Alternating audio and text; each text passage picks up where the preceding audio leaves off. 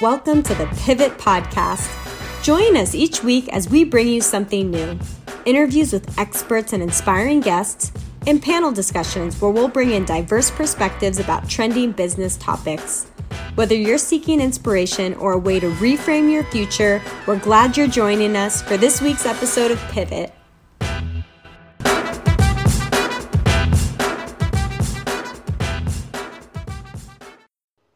Welcome, everyone, to the Pivot Podcast. My name is Alexandra Balistreri, and I'm here with my Pivot Discovery co founder and Pivot co host, Kimberly Tilley. And today we are continuing our series where we profile certain strengths. Strength Finder is an assessment based on a 40 year study created by the Gallup organization, and it's a common language of 34 talents in humans organized into four domains executing, relationship building, influencing, and strategic thinking. If you're new to Strengths Finder, we encourage you to listen to our season two kickoff episode with Monique Betty and Judy Spear, where we discuss what a powerful tool Strengths Finder is for personal and professional development. Today's strength is individualization from the relationship building domain. Strengths in this domain help individuals build connections with others. This is an externally facing strength Individualization ranks number 13 in the world population. The same strength is used differently from one person to the next, and this can be influenced by their other strengths, their values, their environment, and so many other things. And today we brought together a panel, all of whom have this strength in their top five, to talk about how they use this strength in their lives.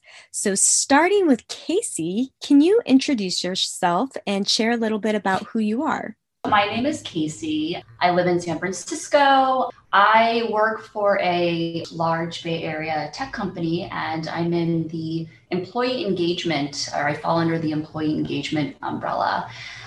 I am a, a career life coach that helps clients really uncover their, you know, their passions, their their values and live a purpose-filled life. So when I'm not doing my day job, I'm, I'm, I'm coaching clients. Over this time of COVID, my, my interests have, have changed. I mean, it's funny, I, I look around my apartment uh, these days and the amount of plants that I have bought over COVID, you would think that we're living in like a small jungle. um, but it brings me happiness. It sparks joy. So um, anyways, yeah, I, I have been I've become a um, quite an avid plant mom. That's wonderful, Casey. Thanks for sharing. And I also, since I know you personally, I know you are a workout queen. yes, that uh, that routine has definitely changed as well. But yes, working out is, um, even though it's a modified schedule, it's it's it's kept me sane during um, uh, the times of quarantine. Awesome. And Furman, what about you? Can you introduce yourself and share a little bit about who you are? Yes, uh, my name is Furman Walker. I'm from Charlotte, North Carolina. Uh, I'm a senior manager for a healthcare consulting company, and I've been there for close to 25 years. It'll be 25 years, I think, in May. And my my main interest um, is trying to find different ways of strengthening my team. I feel at times that I have to think for my manager sometimes on very basic things. So I think my goal is to become a better manager, is to help people that I'm leading be better associates and themselves managers to make my job a lot easier at the end of the day. That's wonderful. And Sharon, let's move over to you. Can you introduce yourself and share a little bit about who you are? My name is Sharon McLaughlin. I live in a little town north of Ottawa, Ontario, Canada. I'm an HR professional. I've been in HR for over 25 years. I'm currently a director of payroll, pension, and benefits in municipal government. I'm a certified coach and change management professional. I am fascinated by helping people uncover the, the strengths and strength finders concept and strengths leadership. And I was trained in UMAP in 2020. I'm a lifelong learner during this time, being at home is not very hard for me because I love being at home. I love taking walks. I, I live in the country. I love walking um, outside. It's winter here now, so I love getting out every day. And I try to do yoga a couple times a week. Nice. Thank you, Sharon. Thanks, everybody. As you can see, this is a pretty diverse group, so we're going to have some real variety in how people use this individualization strength. And to give you just a basic idea about individualization, someone who has this strength can see every person as a one of a kind, distinct individual with unique qualities, characteristics, thoughts, experiences, and perceptions that make everyone distinct and different.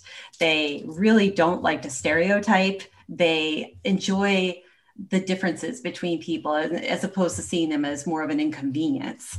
They think and ask questions about what makes people distinct, and that makes other people feel special. So that's one of the reasons it is a relationship building skill. People with individualization are known for being accepting and open minded, and they really understand the needs of others well. So, with that description, I want to ask our guest, beginning with Furman, how does that description resonate with you? And when do you notice that you're using your individualization strength? Um, well, I think it's been, I've been this way, or I guess using the strength all my life. I was just talking to my oldest child last night and telling him how I was voted the most friendliest person in my senior class and senior superlatives. So I think I've always had the knack to have people been able to move around different groups of people and just to be their friend or that person they can you know share their ideas or thoughts with me without judging them or to think treating them any differently. Uh, i think i've been very I, think my goal is always trying to be very approachable to folks. And so that they're not scared or nervous to ask a question or seek my advice or my help uh, in a given situation. So i think i've always people have always drifted to me like I could be in a bookstore looking at a book and the guy next beside me is going to want to talk to me for whatever reason. and so I think I, I've always had that ability for people to feel really comfortable with me. And again, when they're telling me various things, I'm not judging. I'm just, how do we solve the issue or how, you know, if my advice can help you move in a certain direction just based on my own experience. So I've always been willing to, to, to you know, give people my advice just based on my own experience. And again, always been open and honest with folks. And I think people can sense that when dealing with me. Definitely. And just for somebody who knows you personally, I think that's absolutely true. Casey, how does that description of individualization resonate with you? And when do you notice that you're using your individualization strength? There are definitely a few descriptors that really, really stand out to me, like, um, you know, helping individuals deal with problems and take advantage of opportunities. Um, discovering what makes each individual truly special and unique.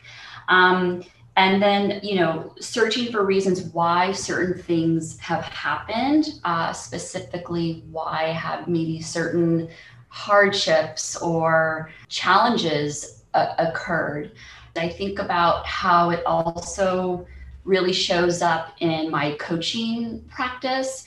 You know, and a big part of my coaching philosophy is I strongly believe that everyone has their own unique gift and you know special talents that they bring to the world and you know i feel so passionate about wanting those individuals to share those unique gifts to the world because the world wants to meet that individual.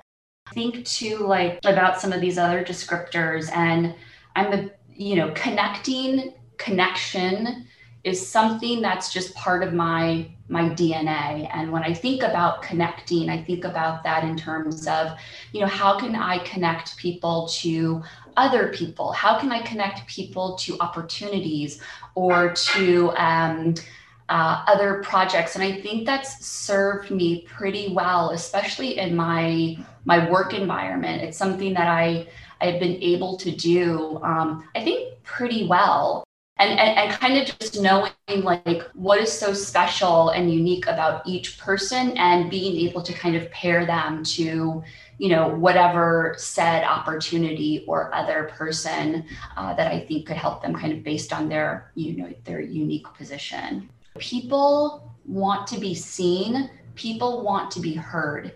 It's important for me to provide that space for individuals to feel that and, and to and to see that that i see that i see them i hear them and to be able to elevate them you know to to whatever that might be i guess is what yeah. i'm trying to say yeah that need to be heard is something that people underestimate all the time at our own peril. We need to give people that opportunity. Thank you for that. Sharon, I know that individualization is something that you're very passionate about. So, could you talk to us a little bit about how the overall description resonates with you and when you notice that you're using that? The words like unique and differences stands out to me. And not only just we are all unique and we all come at things differently. You know, I use it as a manager leading teams, bringing people together when we need to accomplish a goal, drawing on different people and their strengths balances out a team. I use the example for where I noticed it not only the pers- the, the the differences or the individualization of individuals but just of of thoughts of groups of individuals i moved from core hr into payroll, pension, and benefits area. And we have used the same processes, but the individuals on each side, I didn't learn until I was in that other group, but we've seen them differently. And I think it's really powerful to know that you can have a same process or have the same conversation and individuals hear or in this case follow a process and take different things from that process uh, a little bit differently. So that's that's when I use it uh, really in relationship building and bringing people together and I think that's what's important. Everyone's different. Everyone perceives, you know, you can say something to to a person and the uh, one person would take that information or take different things out of it than the, than the person beside them because we are all different. That's such an excellent point because when you have a group of people that are listening to anything, they all walk away hearing something different and that depends on them. That's a that's a fantastic point. Thank exactly. You. Wow, so people definitely use this strength differently. But we do see some common themes, such as your love for helping individuals deal with problems. Um, and one thing that really, I think, came through was about how people are just all different and unique, and you really recognize people's differences. So, Sharon, how has the individualization strength benefited you personally or professionally? For, for a number of years, I considered myself a project manager and thought I was successful because I was a project manager. And I then realized when I, when I started uncovering the strength finders concept and started learning more about that. I realized it wasn't my my strength as a project manager. While i do have responsibility and achiever and a focus in my top 5 it was my ability to bring people together and form teams and and push through to get things done as what made me successful.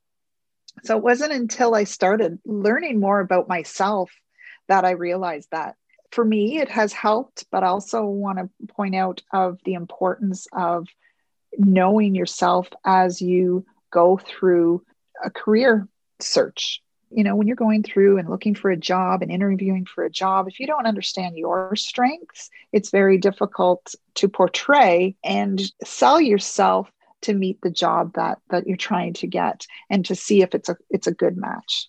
I definitely agree. And Casey, what about you? How has this individualization strength benefited you either personally or professionally? I think about connection. I think about connecting.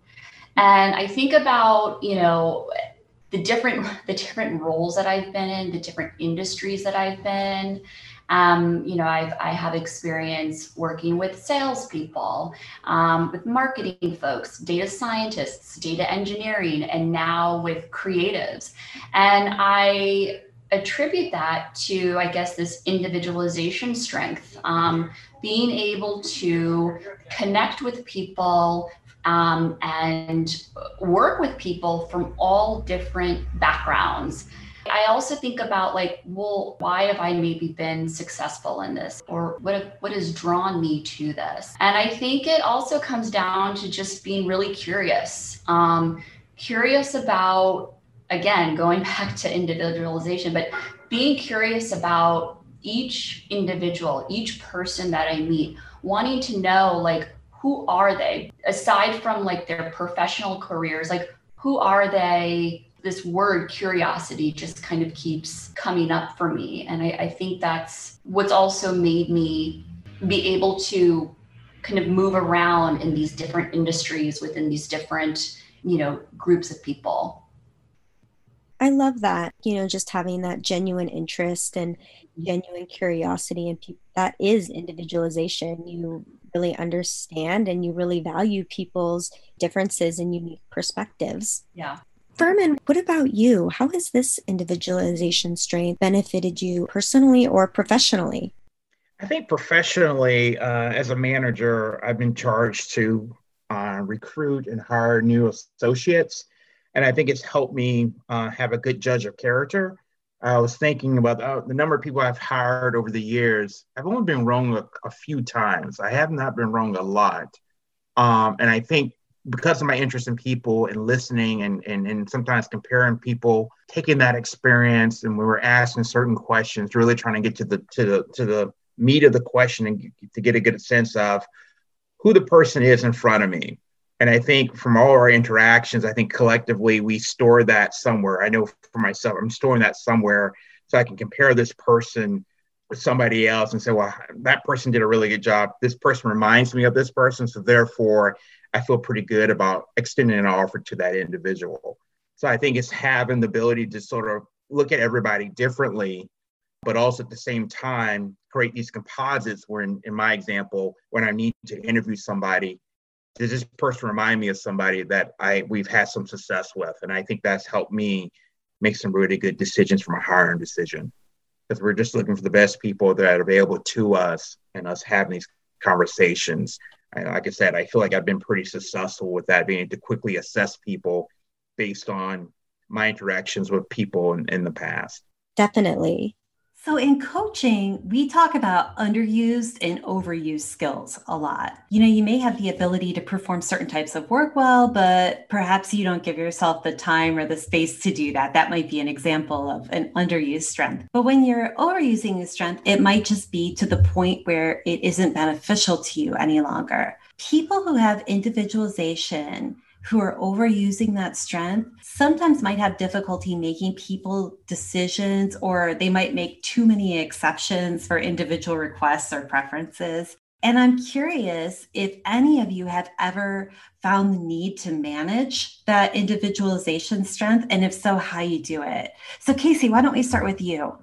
I think I have the tendency to overuse this strength in the sense that sometimes making decisions can be can be harder. It can be more it, it, could take more time. Or i just shy away from it and try not to make a decision. And so i think that can be not working in my favor. It makes it hard to plan for lots of people at the same time at least. Yeah exactly. And i think it just it, it makes it hard to present a solid um, like point of view.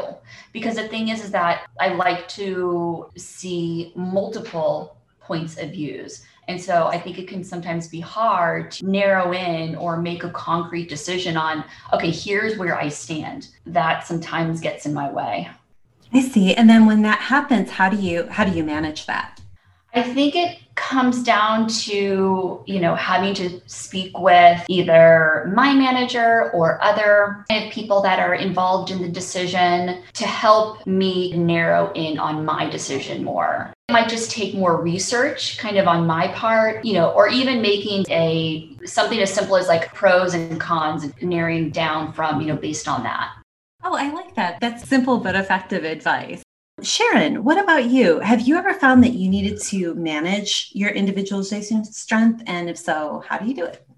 I very much agree with what what uh, was just said on that, and it's the the need to have that multiple points of view when you're making a decision. But then I, it's kind of a little bit of self talk to say, you know, you're definitely not going to meet the requirement of every single individual. Think of in my world, close to 20,000 employees we won't won't make everyone happy so there's kind of a, a conversation that in my decision making that I, I have to remember that just and be also, realistic at least yeah also what comes to mind in that is in group situations i'm better in a in a smaller group settings because i like and to know how and understand how people are perceiving what I'm saying. I find that I overuse it then because I'm I'm always wondering, okay, are they what are they thinking when I'm saying this? That is a little difficult sometimes.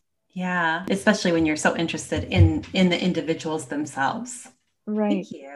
Furman, let me ask you, what's been your experience with this? Have you ever felt like you needed to manage your individualization strength? And if so, how have you done that, either by overusing or underusing? Yeah, I think I I think when I first started in my career, that was a bigger issue for me.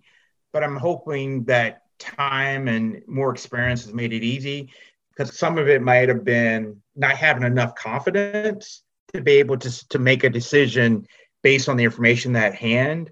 So I think, you know, something as simple as doing a schedule. I ha- always had to make sure that I knew what everybody was doing, what they needed. I always gave myself Fridays because everybody else was going out, and I said, "Well, I can take the Fridays. I'm not gonna, it's not going to bug me as much."